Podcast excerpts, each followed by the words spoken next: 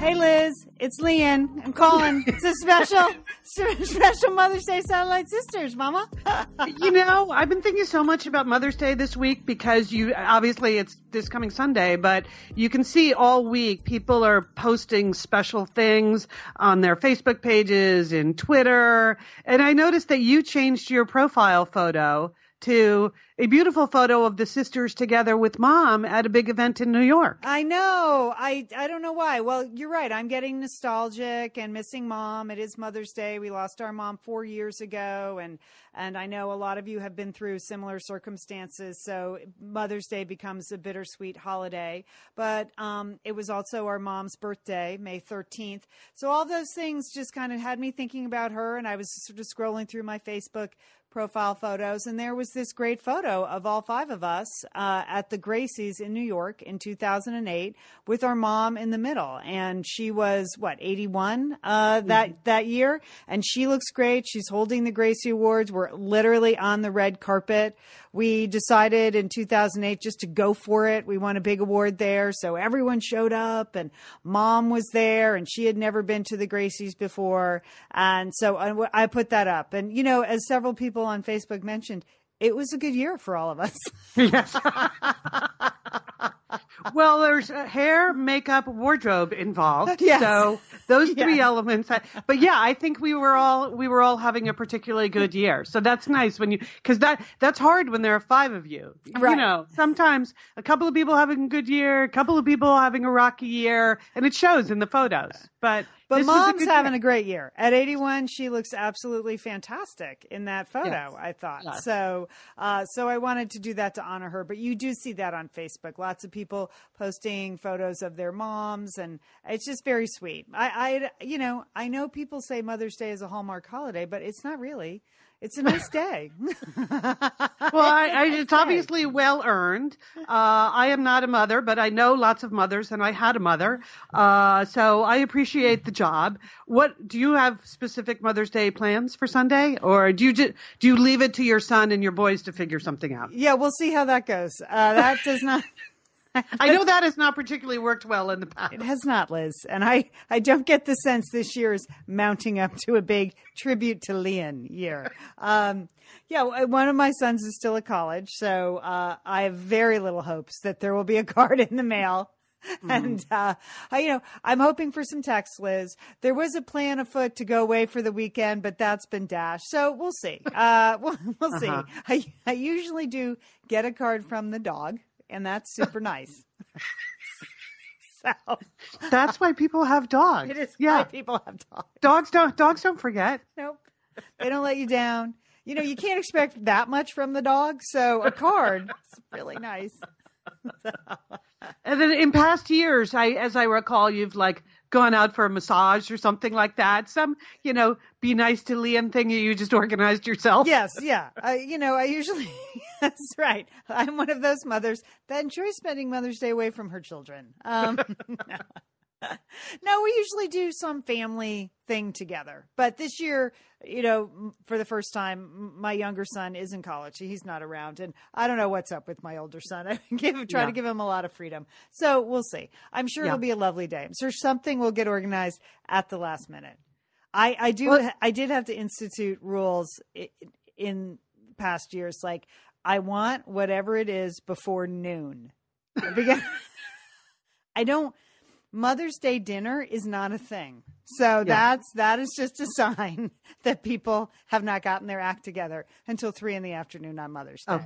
Oh, okay. Like so I if something's gonna happen, it's gotta happen before noon. That's that's what I like. You know, yeah. that's what no, I like. Well, yeah. Yeah. Well, this is why our sponsor Storyworth, which we're going to talk about later on, is like the perfect for the people that wake up Mother's Day morning and have done nothing we have the ideal the ideal gift for you. Well, you know, you mentioned earlier that our mother's birthday was May 13th, and so that it was always right on or around Mother's Day. and she has an identical had an identical twin sister Eleanor, obviously with the identical birthday. So we would have, when we were kids, as you recall, this kind of quadruple holiday because we had the double Mother's Day slash doubles double birthday all together. And our mother had eight children, uh, us five satellite sisters and our three brothers, and her uh, twin Eleanor had nine children. So we would have these giant Mother's Day events, Mother's Day, birthday, the 17 children, the twin mothers. We just really made a spectacle of ourselves on Mother's Day. I, I recall a lot of trips to Steak and Brew on Mother's Day. Didn't we used to go eat there a lot? Again, when you're 17 kids, no one wants you. Like, no, you walk into no. a restaurant, you they, they, barely even let you make a reservation. So yeah. I think Steak and Brew uh, in, in Fairfield, Connecticut, was the only place that would let us in. But they had one of those all-you-can-eat salad bars, which was yeah. really a new, fresh idea in the 70s. It was very fresh. yeah. And again, growing up in our households, the, the sort of all you can eat, help yourself was never allowed. No. That was never something that would have been encouraged or allowed. So, so yeah, we would just ravage these salad bars and, uh, and never get invited back to, uh, to steak and brew. to steak and brew. There were some, there were some outdoor parties and things too. It was just like, it was super festive. Uh, maybe not maybe not for mom and aunt eleanor. Maybe they were doing all the work thinking back on it now. Who organized all of that? Not dad right? I, so yeah probably not. Right. You're you're right. I mean that's the thing about being a mother liz. I guess it all kind of comes down to you no matter what. So no all right. But they were good times for us. Yeah. I liked as mom got older she just said you can stop celebrating my birthday. You mothers we just go with mother's day. Like that you know, mm-hmm. after a certain age, she said, let's just focus on Mother's Day. I kind of like that idea. I, I get that. I get that. Uh, it works if your birthday's in May, but you know, right. your birthday's in February, so you're not going to be able to pull that off. Well, I kind of say I'll just go with Valentine's Day. I can see at some point it's my birthday's close enough to Valentine's Day. Like hit one. That's what I said to my sons this year when they I got neither a Valentine's card or a birthday card. I was like, one, just one of those is all you need. You can double down on Happy Valentine's Day, happy birthday. Same card. just give it a whirl. Give it a try. Yeah. It, well, you know, they're just this again. generation. They're not really into stamps. Like that's yeah. really. I know. It, well, that's so when you do get a card, it's going above and beyond. Right. Right. It's really an extra effort. It's an extra effort. But uh, we decided to do a special Mother's Day show. We'd like to honor all the mothers out there, the stepmothers, all the aunts who are a big part of kids' lives. Uh, it's always been a big day at Satellite Sisters, and we're happy to be able to bring you an extra show this week. And um, we are trying, we are attempting uh, to to publish the um, live audio from our mm-hmm. Santa Monica Public Library event. Now, mm-hmm. Liz, it's not perfect audio. But it's no, so that's why we wanted to provide a little bit of a warning. Yeah. It's the audio that we are extracting from the Facebook Live uh, broadcast, I guess is the word for that, what that was. Right. Which was essentially just an iPad um, in the audience. Yep. so there was no special audio feed or anything. So just be patient, crank up your iPods a little, and I think you'll be able to hear it fine. Um, but the day was really special for us at Satellite Sisters, mainly because we do have a tradition of sort of attracting whole families. And that was really great, wasn't it, Liz? Really people, great, yes. People brought their sisters, they brought their nieces, they brought their mothers and their grandmothers, their mothers in law. There was kind of a, a special feeling that day in the audience at uh, the, the Satellite Sisters Ask Us Anything event in Santa Monica. I loved it. I loved loved it. It was a yeah. it was a good day to relive. Actually, I like listening to the audio again, even even even if it's not perfect audio, it's perfect to me. Yeah, yeah, I think that the super fans will will enjoy. Will be fine with the audio quality. um, the, the the show starts with our former executive producer Corny Cole. So you can explain who Corny is, but first I also want to thank her mother Emmy Cole, who was in the audience. As long as we're doing a Mother's Day shout out, Emmy was part of our crew for this event. We needed someone to handle the raffle getting people to write their names and their email addresses on cards and put them in the fishbowl for the drawing. Yes. And Emmy Cole volunteered to do all of the work involved with that. So, you know, she's another great mom that we know who's just always been super supportive of Satellite Sisters. Right. In fact, after the event, Julie said, Oh my gosh, I felt so bad. I was like ordering Emmy Cole around. like, go out there and get those names on these pieces of paper for the raffle. I was like, yeah, it was kind of, yes, you were kind of abrupt with Yeah. Emmy Cole. So. Again, names in a fishbowl is not, but you know, kind of sometimes when we get together, we all, we all like to order each other around. And so, but we really shouldn't order other people's mothers around. So, Emmy, yeah. thank you oh, so and much. here's a little behind the scenes insight. So the whole point of getting people's uh, names and email addresses on those cards was that you and I have been talking for like five years that we need to reinstitute our email newsletter, which means we need an email list. Which at some point we had a really good a one, and fantastic list. We had a fantastic list. And it's and it's gone now. So that's why I thought, well, if Emmy could get people's emails, this would be the birth of the new mailing list, Lian. that was the thought process. So right now, I, I should take a photo of this. You would appreciate this. Yeah. The fishbowl with all of the cards in it is still sitting on my dining room table. It's all there. We have all of the raw material for the birth of a new mailing list on my di- on my dining room table.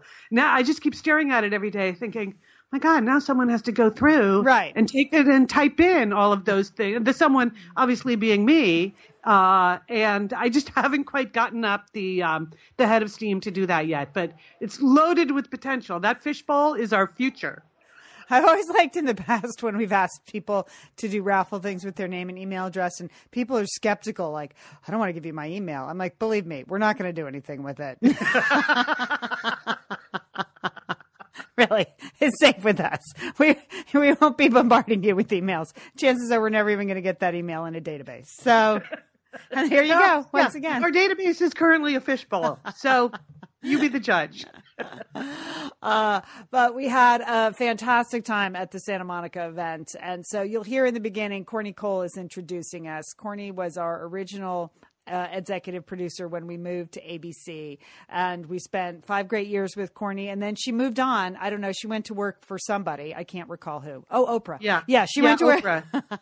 Some fly by night operation called Oprah. Yes. Yeah. So, but uh, but she stuck by us through thick and thin, and she is a true satellite sister. We've often called her the sixth sister, and it's very true. She was lovely to just sort of produce that event in Santa Monica, and then to give us an introduction, uh, an introduction, and we were sort of tucked off stage in an ante room. It was not a green room. It was just behind closed doors and uh, in the dark so that when we opened the door, we didn't have to, you know, it was still going to be magical when we came on stage. So I, I didn't really hear what Courtney said during, you know, at the actual event. So when I went back and I watched the videotape, I was very struck by what, what Yeah. Courtney said because she sort of summed up what we've always intended for Satellite Sisters in a perfect way. So uh, we want to thank Courtney for also being a big part of that day. And she is the first voice you're going to hear when you hear our live broadcast. But first, Liz, we have a word from our sponsor, Storyworth.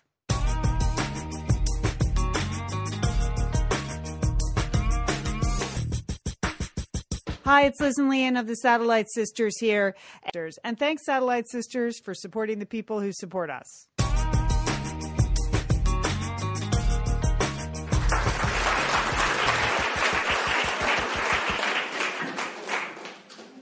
Yes. So, as I mentioned, I started producing for the Satellite Sisters in 2000, uh, and or actually in 2002, so 15 years ago. And then in 2006, I reluctantly ended up leaving the show and moving to Chicago. And I was uh, woo, Chicago, puppies. And um, and I moved 2,000 miles away from my family and from my friends, and I was didn't know anybody in the city. It was a very difficult time for me, and the Satellite Sisters were my lifeline. You know, I would I would tune into them whenever I possibly could. I was walking on Lakeshore Drive with my yellow lab, and I'd listen on the old-fashioned uh, portable radios. And I heard friendship. You know, I was transferred home. I was all. I went from being totally alone to being with Julie and Liz and Monica and Sheila and Lian. And they were my friends. And they made me laugh and they challenged me to think. And that is the magic of the show. And I know that you all know that in a visceral way. You know, the Satellite Sisters are our friends and the best podcast on the internet. so right now, I'd like to put your hands together for your favorite podcast hosts, Satellite Sisters.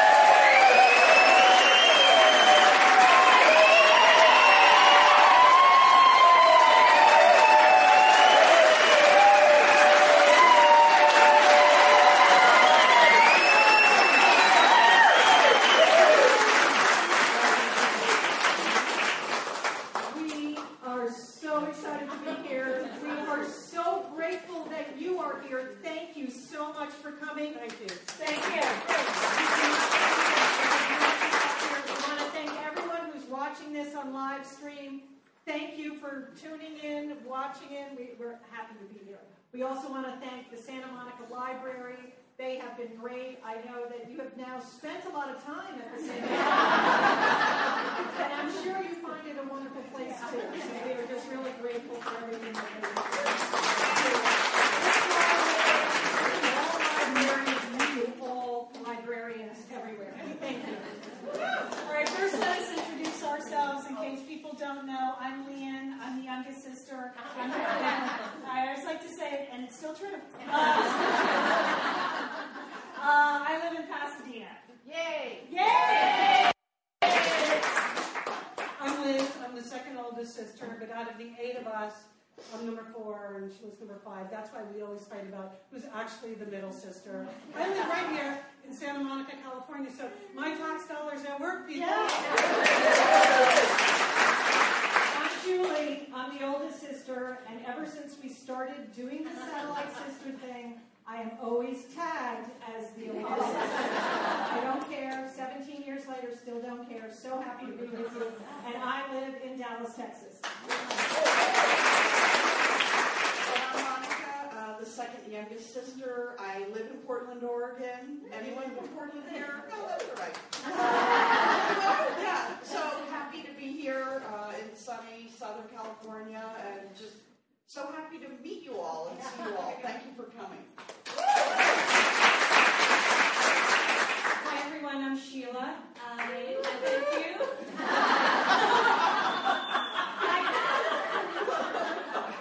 I think I embody the middle sister personality best. Uh, I live in South Pas. I used most of my most embarrassing and harrowing moments on the radio happened within a few blocks from here. So um, I'm sure we'll be hearing about that later.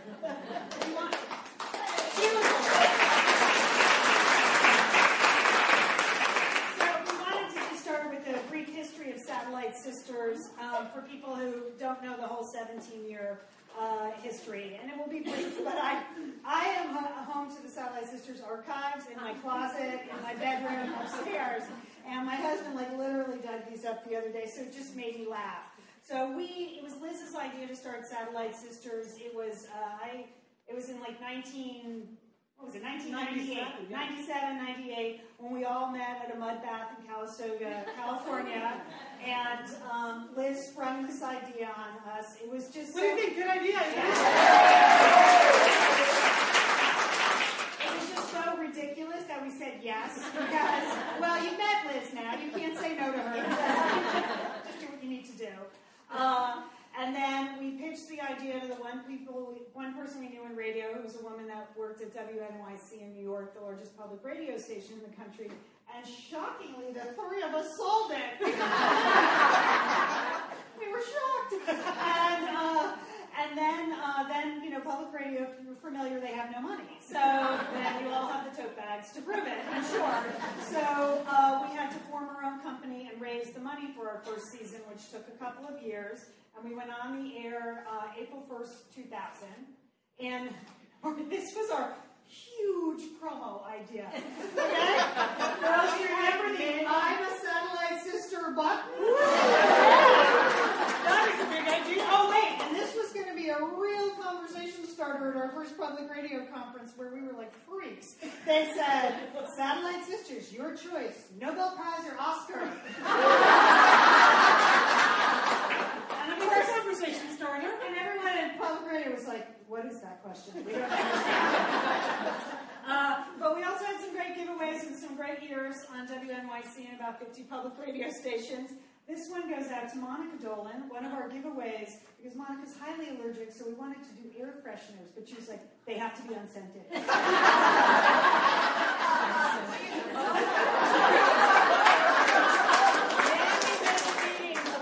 Yeah, and on the back it says, the non-freshening car air freshener, brought to you by the freshest women on radio. We moved to ABC in 2004. We were live on the weekends for a year, and then we moved to six days a week. Uh, and that's when we also moved to satellite and uh, stations in Minnesota and South Carolina, and that's where in Portland. And a lot of you heard us on our six day a week show, and that's when the budgets really increased. so this is a vintage set of Satellite Sisters coaster. It's the only four pack I have, so I'm keeping it. But again, this is some great copywriting, and uh, I think I did it. Um, recipe for a great Satellite Sisters night out: three parts friends, two parts spirits, one cute white artichoke. shake, shake vigorously. Hilarity ensues. That's all I need to say about this. This is pretty much downhill after this. 100% cardboard. I got Yeah, I think they're court. Oh, cool. No, real court. Assembled in Mexico. It's real work. So no, and now we're uh, podcast only. Uh, thank you so much to everybody who found us, who you know asked their millennial how to download podcasts, who taught your neighbor how to listen to a podcast, and we're just super happy and thrilled to be here today. So I know Courtney has some questions. It's an Ask Us Anything. Yes, I, I, will start out uh, with a question on Facebook that has most commonly popped. And mom, if you can walk around, raise your hand if uh, if you have a question for the sisters in the meantime, and my mom will, will find you. Go, Amy, go. So this is this this question keeps popping for all of you sisters. What is your favorite moment over the past 17 years? Let's start with Sheila in Satellite Sisters specifically. Start Oh, with I- I'm actually going to start with Monica. Is that all right? That's fine. Is that not gone? Yes, can you hear me? Yes. Um, well, I was trying to think of a funny behind the scenes moment. So people know who listen to the radio show, and we did it at ABC. We had a studio in Los Angeles, and it was in the Disney building. And frequently on Fridays, we would have what was called the JV team. So it would be Lian, Sheila, and I doing the show. But Lian ran the whole program. I mean, she just knew what was going on in three hours. She had a schedule, and we had a very specific show clock. So at the top of the hour, there was live, there was news and weather and traffic, and so that was sort of behind the scenes when we would get ready for the next segment. Lian brought in every segment. Like, hello, we're back with Satellite Sisters, and she would do something called forward promoting. So what you have to know about this, forward promoting, and Sheila and I didn't know anything about that. And we didn't know anything about how the show clock worked. So what you need to know about the studio uh, is that it was on one floor, but the ladies' room, there was no ladies' room on the first floor where the, where the studio was. So you had to, in the six minute break, run outside, take the elevator down two floors, run down this long hallway to the ladies' room. And so one day, Lian had to do that, and she left Sheila and I there. and she was gone such a long time. And the conversation between Sheila and I, we kept saying, oh, I hope Lian where is Lian? And I looked at Sheila, I said, you're going to have to, you're, when we go back live, you're going to do it. You're going to have to go on air. She's like, where is? And many of you remember our engineer, John Ramos, we talked about very affectionately. So John is in the booth, and when it's time for us to go live, he does this kind of thing. And so Sheila, John pranked Sheila.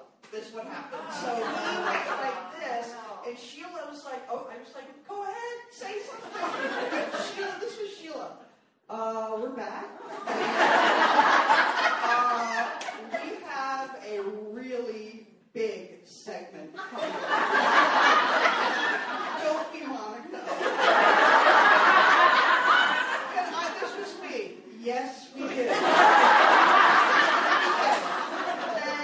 uh, I think she said, I think we might hear from Julie. And so it went on like this for like four minutes, and Sheila and I just flop sweat. We don't know what's going on, and we're like looking for Lian. When she got back the bathroom, and then when Lian waltzed in, John told us that we're not really live.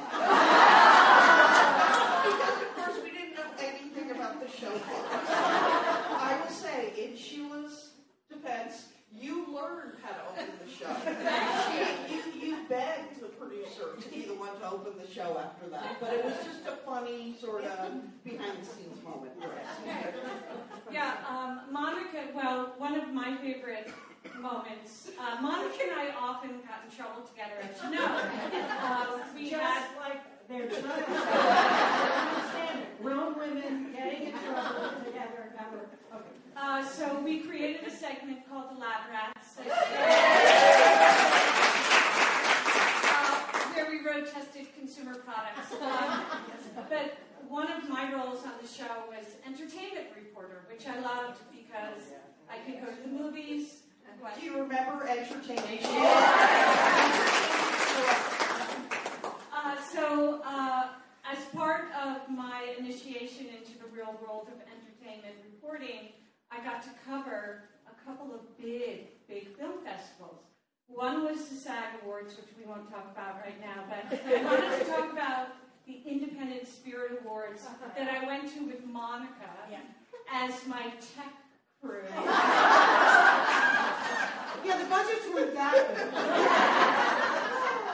So it was a blue carpet, very hip, very, you know, it was it was it was the Michael Clayton years. You know, it was really we were really excited. But um, what I want to clarify is that we had credentials, but we didn't have any access really to anything. I mean, um, and what we learned very quickly was on the blue carpet because I had no questions prepared. Um, We had a clipboard. we had a clipboard with us, and we are trying to attract celebrities to come over and talk to us.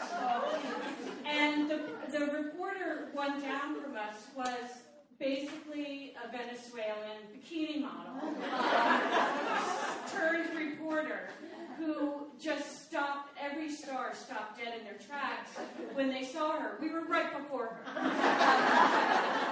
so uh, the big thing I used to do on the red carpet was just yell at stars, uh, like, you know, George Clooney! or, uh, How's it looking for Michael Clayton?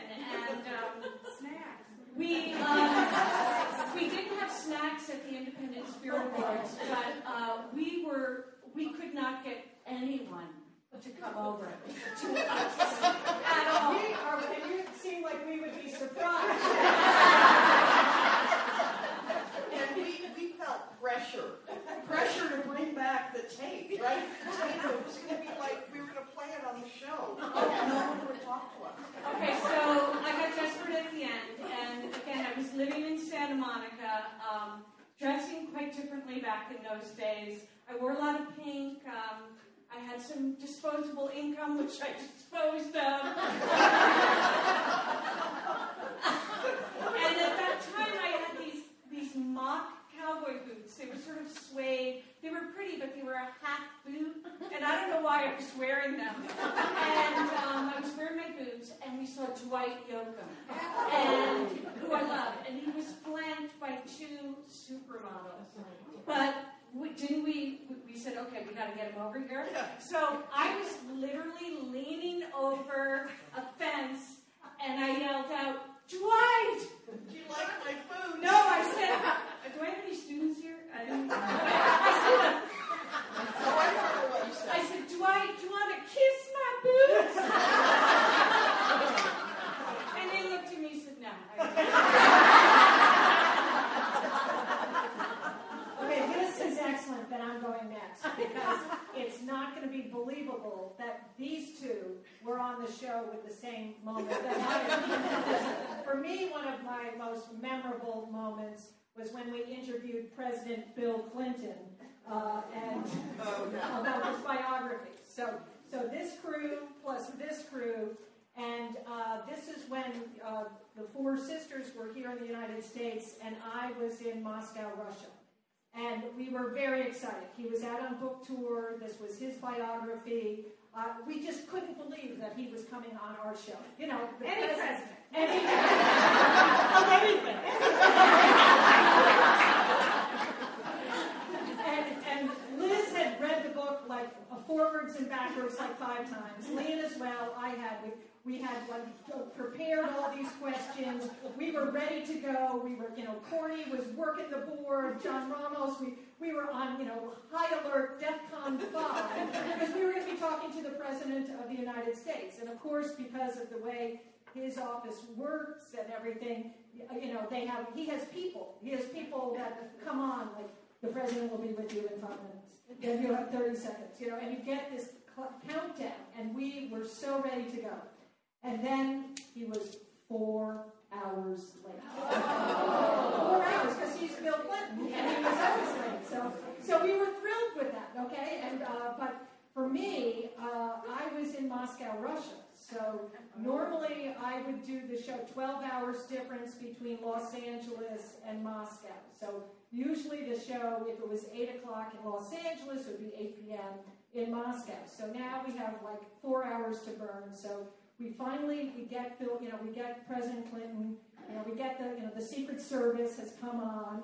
And in the meantime, I, you know, I am living in Moscow, Russia, and I lived there for five years with my husband. Our apartment was bumped. I mean, I had I had lights in my apartment. That, We all know that now. We didn't believe you then. no, History has shown us. I think that I think we're clear about that. I lived in the land of spies. I mean, we had light bulbs in our apartment that never went out in five years. in five years. I mean, uh, we did have we did have our apartment swept for bugs. They found bugs in it, so it just I just felt like every conversation I ever had on the radio, I knew I knew people were listening. From time to time, our line would get dropped. I assumed it was by the Russians dropping, you know, just you know maybe it was a change of shift or something like that. Or they would just drop me Oh, there I'm gone. Um, but so it just, I was just chuckling to myself, thinking like, I wonder if Igor and, and his friend Hubble are going to enjoy listening to President. Will they recognize that very famous voice of President Bill Clinton when he came on the air?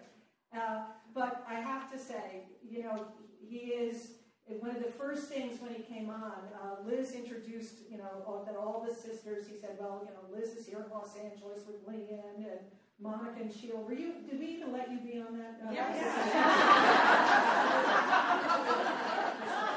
and he said, and, and Liz said, and this is my sister Julie. Um, she's in uh, Moscow. And the first thing President Clinton said, he's like, "Ooh, it's late in Moscow." Had me right there. So, Because we didn't care what time it ever was for Julie. it's in Moscow. So that's a memorable moment for you and for the KGB. Uh, when I, I mean, we just had a lot of great moments together behind the scenes, but also when we would go out and do things as a group, particularly on book tours. In fact, a lot of you that we've met before, it's been when we've come to your cities uh, promoting a book. So when our first book came out, Satellite Sisters Uncommon Senses, we kind of split up into various squads, and we went to 20 different cities. So it would be like Monica and I went to Philadelphia, Baltimore, and some other place, while Sheila and Julie were going somewhere else, and Lian. And then halfway through, we switched so that we didn't kill each other.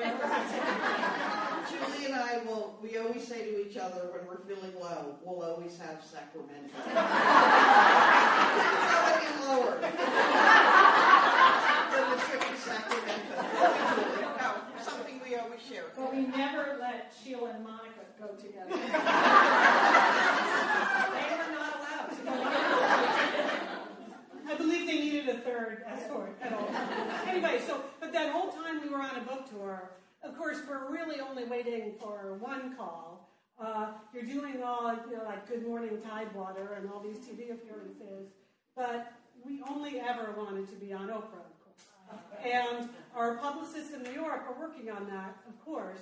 But they would get these other offers to be on, let's just say, lower level. Focus. Focus. we were like, no, we're not going on Montel. No, we're not going on. Because we knew we had to decline all these other things. That if we said yes to any of these Oprahs, that then we would be off the list at Oprah. And so as the, as the book tour ticked by and we're like, not getting the call and not getting the call, we're like, is it really possible that she's never going to call? That just doesn't seem possible. So Julie at that point was living in Bangkok. It was before Julie moved to Moscow. So we finished the book tour. We thought it was done. Julie flew home to Bangkok, and like literally the moment she landed in Thailand, we got the call to go to Chicago. so okay, everyone like regrouped. We you know redid color, cut, everything we needed to. We went to Chicago, and that was really a lot of fun because they shoot a lot of B-roll with you, kind of behind the scenes, where we had to pretend we were shopping together on Michigan Avenue, which is something we would never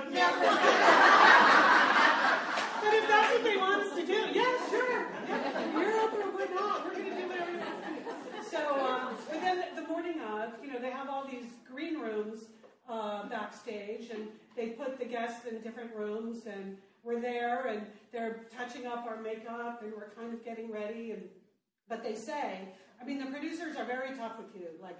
Oprah is not going to say hello to you before the show. She's not going to say hi. Uh, don't promote your book. Whatever you do, let her mention it. It's not your job to mention it. And we're okay, okay, okay. I was also saying, Julie, whatever you do, do not stare at Oprah's diamond earrings. They are so large, they are going to pierce your eyes. we are getting a lot of good advice like that. Yeah. So at the very last minute, when I thought, okay, we're now counting down to 10 minutes, I decided to take one last uh, visit to the ladies' room, which is right there in our green room. So I'm in the bathroom. You have on like the three layers of Spanx. So that, that takes a while. You're rolling everything I'm in there, and then I hear this voice. I hear this voice in our green room that is like, you know, maybe other than Bill Clinton, one of the most famous voices you're ever going to hear in your life. And uh, at first, I believe I who screamed. I did. It was Leah. Oh my God, it's Oprah. Oh my God, it's Oprah. so no matter how much they told us, be cool, Yeah. Oprah's not coming in. we were so not cool. The moment Leah saw Oprah go by in the hall, she started screaming. So Oprah, because she's a very nice person, but she can't ignore that. So then she turns around and she comes in, and I hear this voice saying, Oh my God, it's the sisters. Oh my God. so how nice is that? But I'm in the bathroom with three pairs of Spanx So literally, I end up busting out. Because everyone's high-fiving. I'm here. So, and it was totally worth the humiliation. Every single minute of it, it was that was really fun. That whole sort of experience of being together in that moment, you know, a book that we had worked hard on and loved to be able to talk about it on that show, and to have our own little, completely out of control, uncool moment, moment with Oprah. That was pretty funny and totally normal. All right, so it's hard to top that, so I'm just going to do something very personal. I think, um, why was surprised? um, I'm thinking about my mom who used to listen to the show. She'd be listening to Portland every day. And then I call her and she'd be like, hey, you know what I heard today? And then she'd the show back. you know, your sister Monica is going to Florida. I was like, yeah, I'm on the show. so that's I just thinking about that. When we talk about all these stories, they just took a tremendous amount of pleasure, our parents, from they, they did. themselves for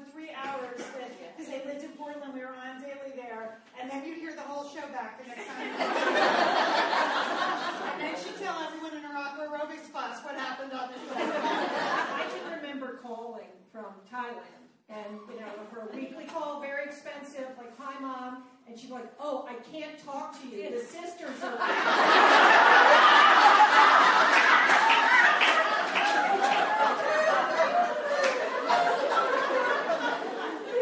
All right, should I restart? Yeah, um, I, I'm just looking at Facebook, and I'd like to give a shout out to Minnesota because I think we're breaking the internet in Minnesota.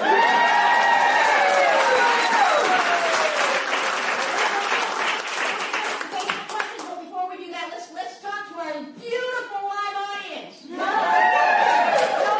Susan, do you have a question? No, I have the microphone. Oh, and I'm going to ask a question while you go get a. Uh, I'm going to ask a question that I've got right here. So raise your hand. Now, raise your hand if you have a question. All right, all right. Here we go, here we go, Susan. Okay. Hi, I have a comment, not a question. I've been listening to you since about 2003. I would get your emails, the sister love, and when you printed the um, one around July 4th, the, the blueberry muffin. Don't make us cry more. Since 2003, I've been making the Mrs. Dolan's blueberry muffin.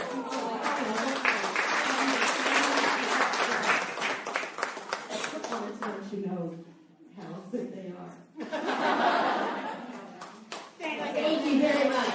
Okay, Susan, go find another question, and in the meanwhile, I got a question here for Liz. I'm down here. Susan, Down front. Liz, this is from Mary, also in Minnesota. You've had an amazing career. Other than Satellite Sisters, what has been your favorite job? I thought you were saying you've had an amazing career other than satellites.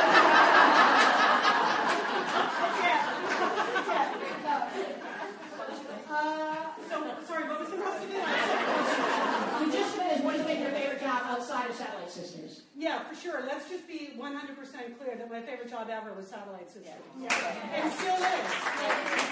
What could be more fun than this? Really, this is still the best. Um, let me think. I think my, my most recent job working for National Geographic was hugely satisfying and a lot of fun. It's just, uh, you know, uh, a brand that I really believe in. The work that National Geographic does all over the world is interesting and important. I got um, introduced to a lot of the scientists on the cutting edge of saving the planet or figuring out how did the planet start and everything in between. I, you know, took Neil deGrasse Tyson around the world. I know, yes. Talking about your cute waiter thing. Like, touring the world with Neil deGrasse Tyson is really nice. He's just, you know, so that was that was a job that introduced me to a lot of big thinkers doing like super meaningful things in the world. But and it was our job at, on both the channel and in marketing to make sure we brought those messages to a lot of people around the world. So hugely satisfying. As a matter of fact, Monday, this coming Monday night. no, I'm just going to say, no, I got, they invited me. It's the premiere of the new show, Genius, that is about Einstein. Uh, so they invited me to the premiere Monday night. So I feel like I'm still connected to those people and, and what they do there. So I'm very excited about that. So I, I love, love working for National Geographic. Okay, Susan, do we have another question in the audience? Uh. I think I've personally corresponded with everyone. Uh, uh, my question is for Lian, though. Um, do you have any tidbits of information you can give us about your third book? Sure. Uh, my third book. I thought it was done, uh, and then I had some uh, notes to, to consider. So I'm taking one more pass uh, at it, and um, so I can tell you that it hasn't been sold yet, but it's it's it's all written. I just need one more pass, a couple of tweaks. Uh, my third book is about a woman who's a curator at an art museum, and she's the daughter of very famous people that I they're they're fictional, but you may recognize them. And then um, they're fictional. And, and uh, she goes to Paris for work, and um, uh, a small mystery unfolds. And uh, so that's so it starts in Pasadena, but it, most of the book takes place in Paris. Oh, nice. So that is what I can tell you. The title is a work in progress. Did you go to Paris for research? No, you know, I, I know, I know. Again, um, look up how much do novelists make. Hey, it's Liz and Lian here, and we want to thank Prose for supporting this episode of Satellite Sisters. Now, you know, Liz, I've been out and about with my new book, The Marriage Sabbatical. Mhm. The book is getting rave reviews. I'm very happy. But you know what else is getting rave reviews? My hair, Liz, my hair from Prose is getting rave reviews. Lian, I am not surprised. You have been on that Prose hair regimen for quite a while. I mean, you have good hair anyway, but now you have great hair because you've really paid attention to it. Well, Liz, Prose is made for people, not hair and skin types. Personalization is rooted in everything they do, from their in depth consultation to their made to order model. And you know what? I love the regimen they have me on. I, do I take the hair vitamins every day? Yes, I do. Do I use my shampoo and conditioner made especially for Lian Dolan? Yes, I do. Do I sometimes use the leave-in conditioner when it's, Ooh. my hair's really dry? I do. And I even have a pre-scalp thing that they give me. Okay, Prose, you you're the boss. I'll take it. you tell me what my hair needs. That sounds good. And here's the thing. It's personalization, Liz. For Yeah. millions of possible formulas, only one is uniquely Lian's. Okay? And I'm I'm using it. Prose Mhm. isn't just better for you, it's also better for the planet, Liz. They're a certified B Corp, cruelty free, and the first and only carbon neutral custom beauty brand. So, Prose, we love you. I love the photos of my hair. Couldn't be happier. photos of your hair. There are people in the photos too. That's the thing about a book tour. Everybody has their picture taken with Lian and then post it. So Yeah. the hair is important. Couldn't be happier, Prose. Prose is so confident that you'll bring out your best hair and skin. They're offering an exclusive trial offer of 50% off your first subscription order at prose.com slash sisters. So you get your free consultation, then 50% off at prose.com slash sisters. And prose is spelled P-R-O-S-E. Prose.com slash sisters. Thanks, Prose. Liz and Lian here, and we are so grateful to have Osea support Satellite Sisters. Why? Because it's just a great product. Holy cow, do we we love Osea's skin and body care. And you know what? This Mother's Day, just look no further than Osea. Spoil the moms in your life with the little luxuries from Osea. The moms, the stepmoms, the bonus moms, the people who bring a touch of something special to your life aunts, grandmothers, they would love a little Osea this Mother's Day. And you can get 10% off your first order by using our code SAT Sisters at OseaMalibu.com. And Liz, you know what every mother and mother figure needs? what? More moisture, Liz. They need more moisture in their skin. in no their kidding. skin. I mean, really, the creams, the lotions, the oils. I love it all. That duo they have going, like Oh. you can't miss with the duo of Osea. Liz, the mega moisture duo. You can you can literally see your skin get firmer and it just delivers this full body glow.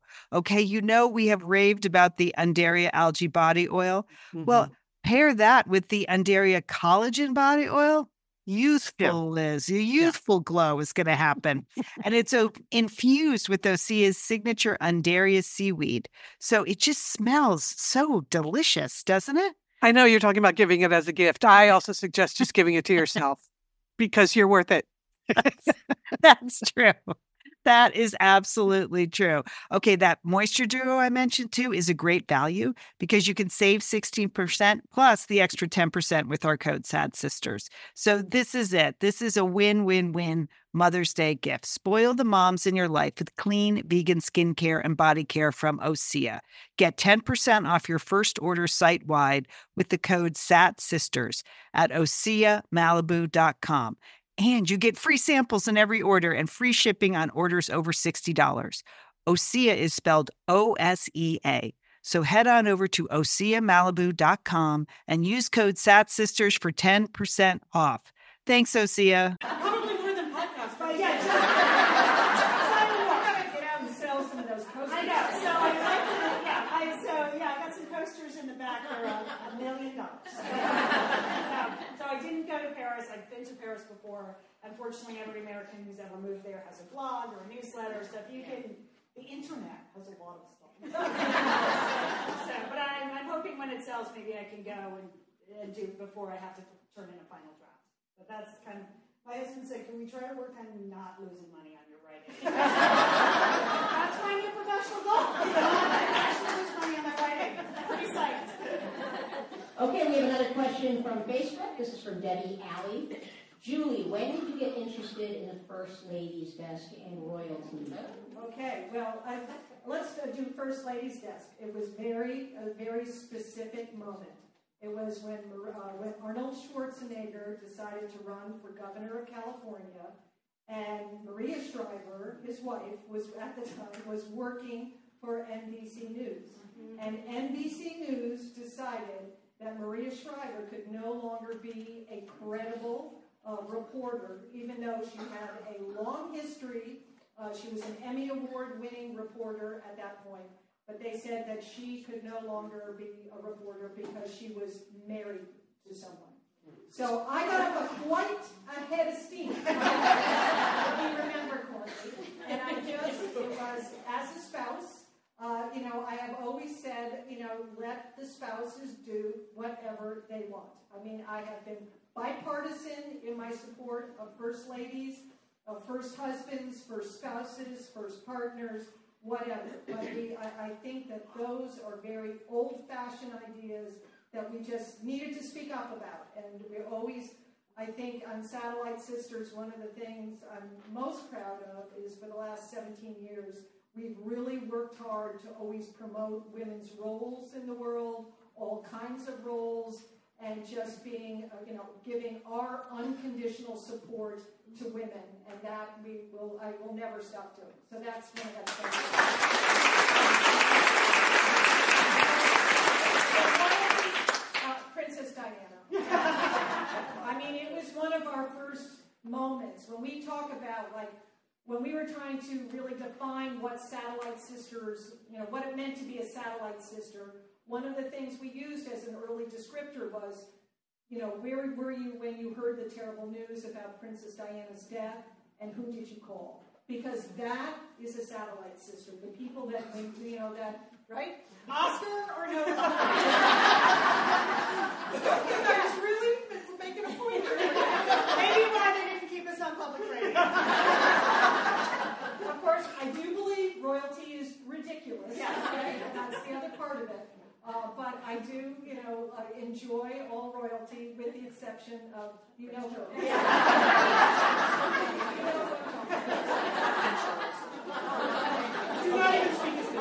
We have another question from the audience. Um, my name's Patty. Yay!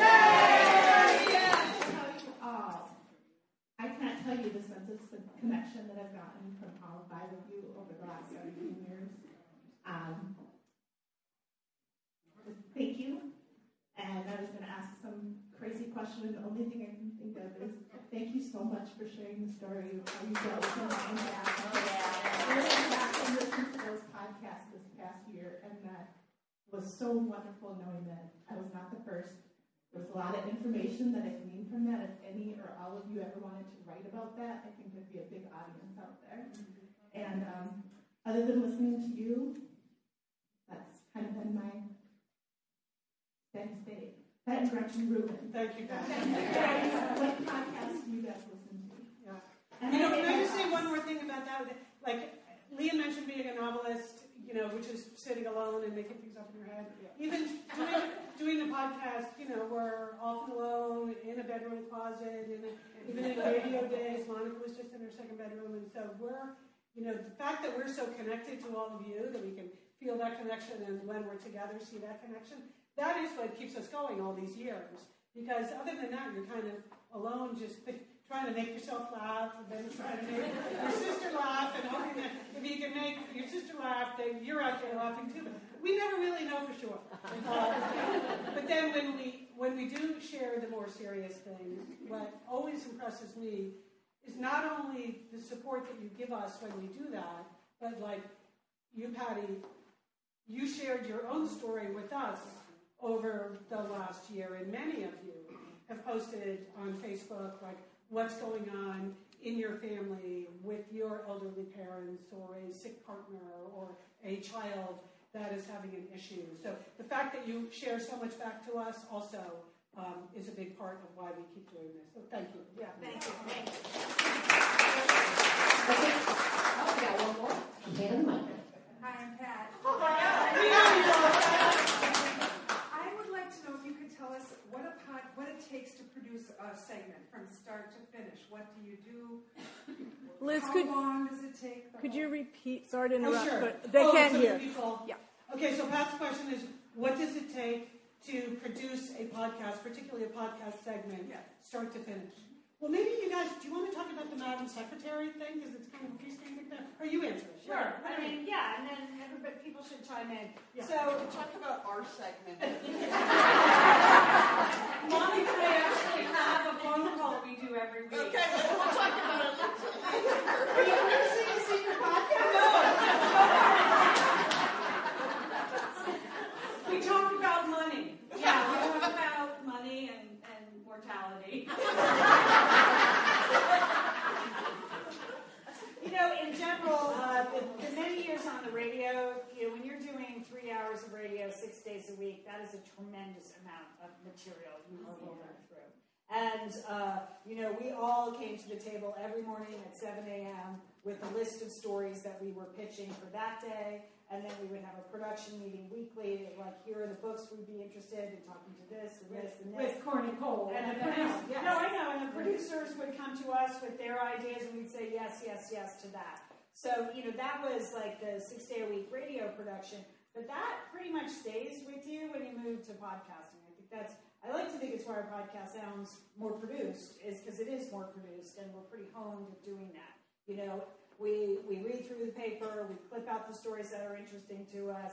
I know Julie's probably the best preparer of the, all the sisters. She's super prepared, all her material. Liz and I more wingers, but you know, we thought about it. So, and uh, Sheila Monica, you can talk about your methods.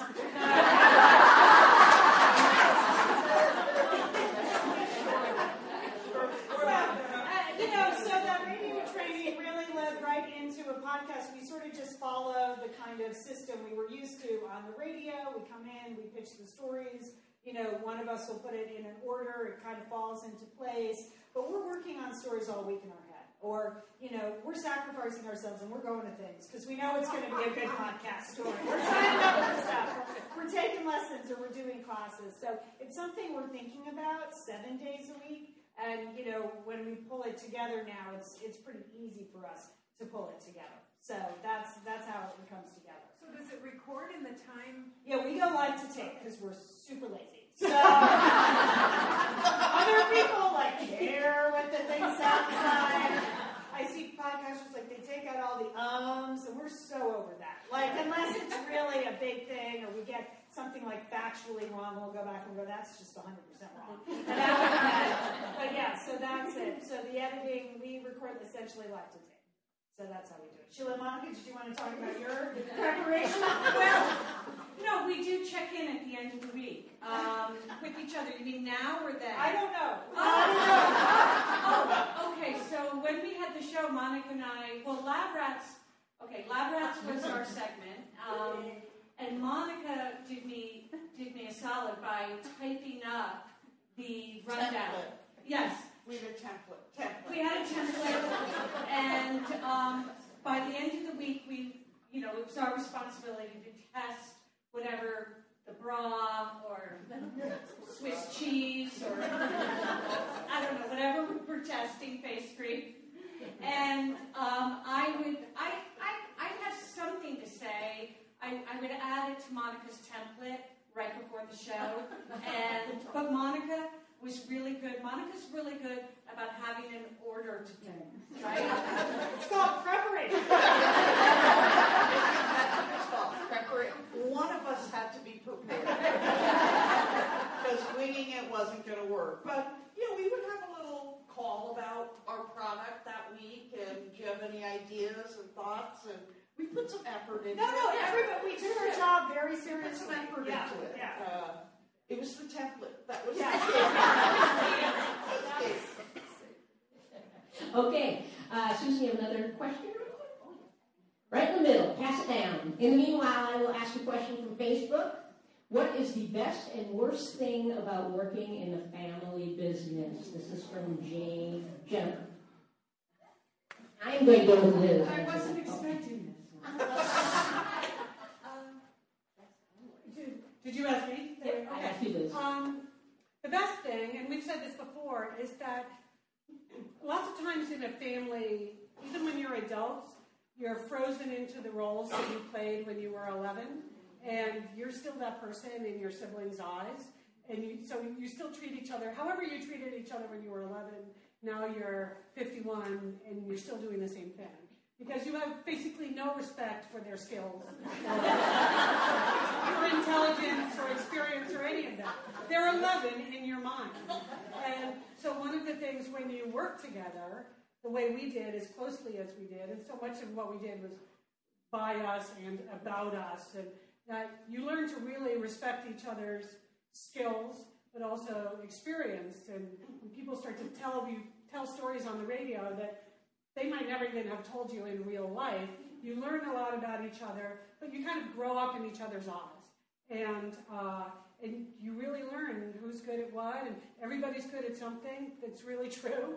You know, we I think the reason the show had the kind of flow and the mix that it did is because we have different strengths and weaknesses, and we figured out a way to make that work together. But learning to respect each other as adults and get out of whatever rut you might have been when you were kids, that's definitely the best part. Um, I'd say the worst thing about working together as a family. I'm just gonna be. I'm just gonna be truthful. Is you know exactly how to push the buttons. Uh, you know exactly what's gonna set them off if you want to set them off. Gauge how they're gonna react to something. So that's just being honest. Yeah, well, I would say that, you know, people ask that, we are real sisters, we do have disagreements, we have, we have periods where, you know, maybe we're not on speaking terms, you know, you know, cool, cool off periods and all of that. But one thing that we uh, amazingly never have disagreed about is what the show, the concept of the show. I mean, I don't think, you know, I don't think we've ever had a, mo- you know, creative differences where we, you know, we were at, we were disagreeing about what Satellite Sisters, the show, the radio show, the podcast was about. I mean, that is amazing to me that we've always been very clear about what it, what it entailed, what should be in that world, and really what wasn't a, a, in the Satellite Sisters world. And we have an audience question. Is it on? Is it Yes. Okay. I'm Mary. Um, I'm the oldest of five sisters. All right, Mary. um, and we're, we're here with, I'm here with my mom and my youngest right. sister and my second. Okay, we love that. Yeah. So the two others couldn't make it, but um, And where do you live? Where did you come I'm in the Bay Area, Northern California, as are my sisters and my mom. Okay. Yeah, Thank and um, I started listening to the podcast years ago, and when Lian did the story about the root canals and the jeans, I laughed so much. I said, "Oh my god, I have to share it with my sisters," and that's how I got. Oh, thank you. I'm glad my pain. But I just want to say I miss Monica and Sheila so much.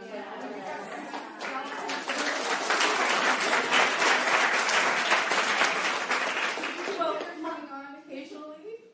Well, Monica and I have talked about this, and um, we we thought that We're very curious. I That is good news. Well, we're both working really hard. You know that, right? Okay. So Monica works as a uh, cardiac care researcher. No. No, she doesn't. I, I'm a nurse research coordinator in neurology.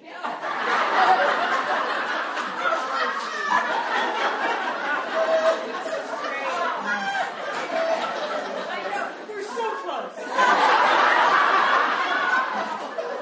Can you see why you didn't get her forward from out the I was.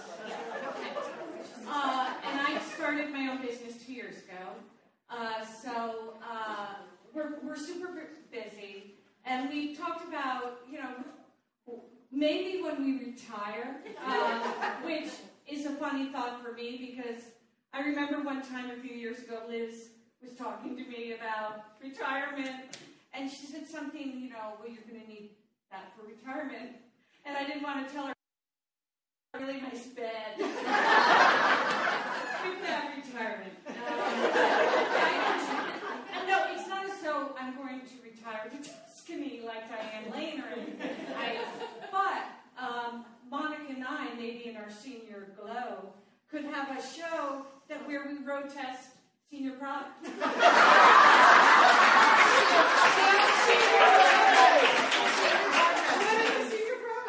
Well, no, we're just interested in getting the handicap parking space and senior discounts. So we're thinking possibly that could be in our future when we retire.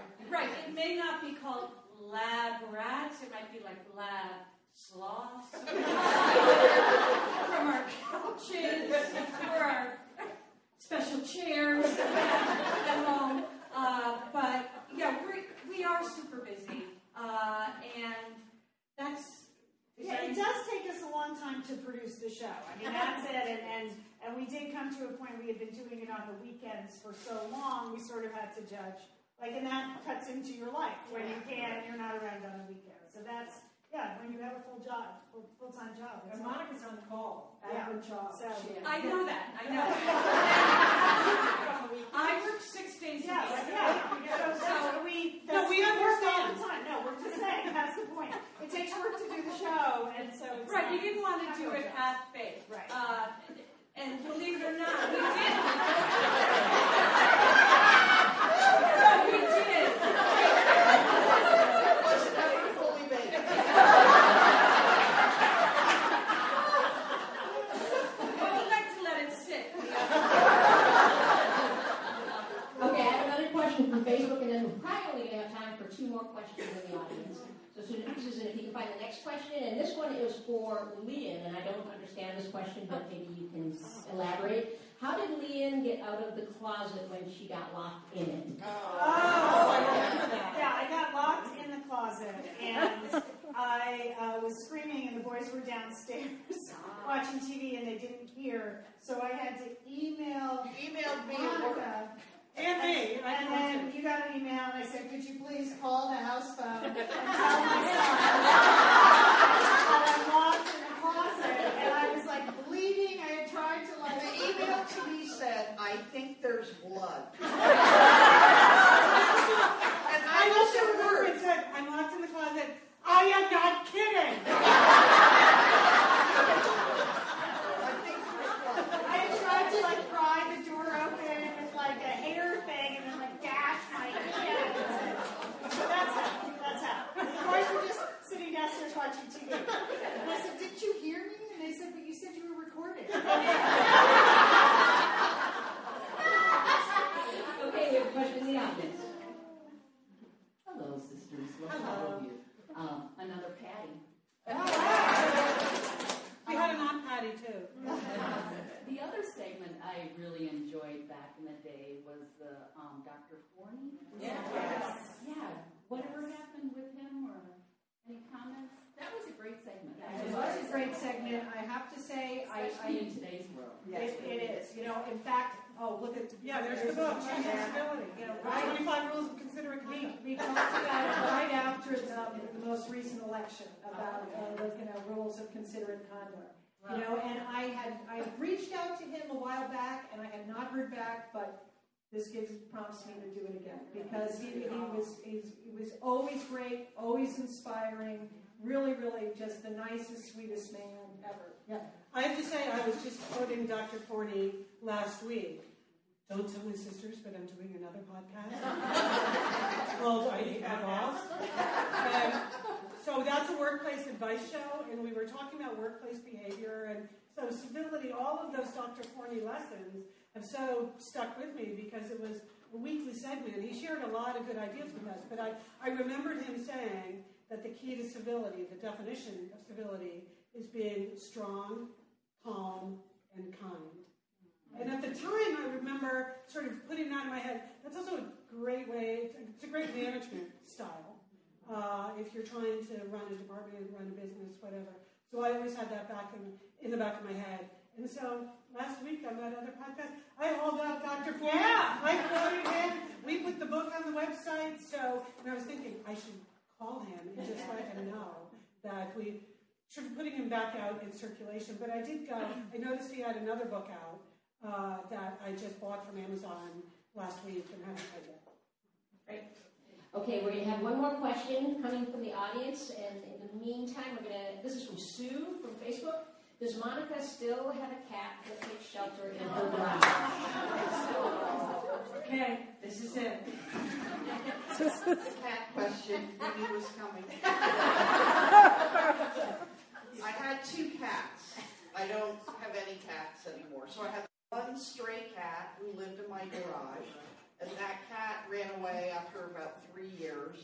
Then my brother gave me a beautiful cat. They were moving. I had Cleo, who was just amazing, and now I understand people that love cats because none of my sisters enjoy cats, but I loved that cat. Uh, and Cleo was not only an outdoor cat, she moved inside with me, which was really something, considering my allergies. It was something. But unfortunately, Cleo died this year in January, so I buried her in the backyard because my friend said that was okay.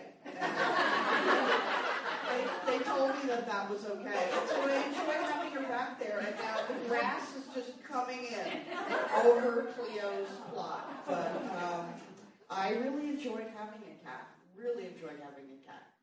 So when I retire, a lot of things are going to happen when I retire. When I retire, I might get another cat. I feel like we should have one more question and not end on a cat question. From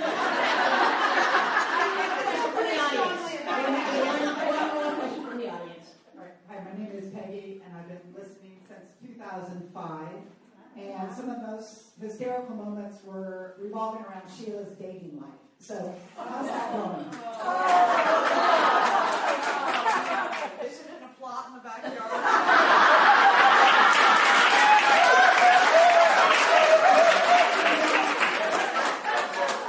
Oh boy. Uh, well, actually, I was researching uh, that I, I might need an emotional support dog at this point. no, I I have not. Oh, I have not been on a date in three years. Um, I'll just. Uh, but I've been busy, which is good. Um, and uh, so the last date I went, and uh, I'll just give you the highlights. Uh, yeah. Uh, it was dinner and a movie, which sounds great. Uh, and the thing is that the movie that my date wanted to go on was a movie he had seen six times. um, it was the Leonardo DiCaprio movie. The Bear? The Bear. Yeah. Yeah. So I, I thought that, yeah, that's super red flag. Super red flag. so I see his head shaking. I made another choice. I suggested we go to a movie he hadn't seen for six times. Um, and then we went for sushi. Um, okay, and then after dinner, uh, are some of my students here? no, it's just Facebook Live.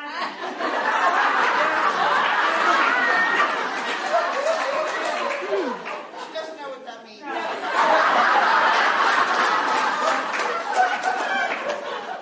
No, I. He asked me uh, if I had. Wondered if I had a toothpick in my purse, and I said, "No, I don't." I said, "Oh, no worries." And he pulled a device out of his back pocket, which I I would say only. It, it looked like a pickaxe. It looked like a, a pickaxe, and he just started in. I know. Well, that's why it's been three years.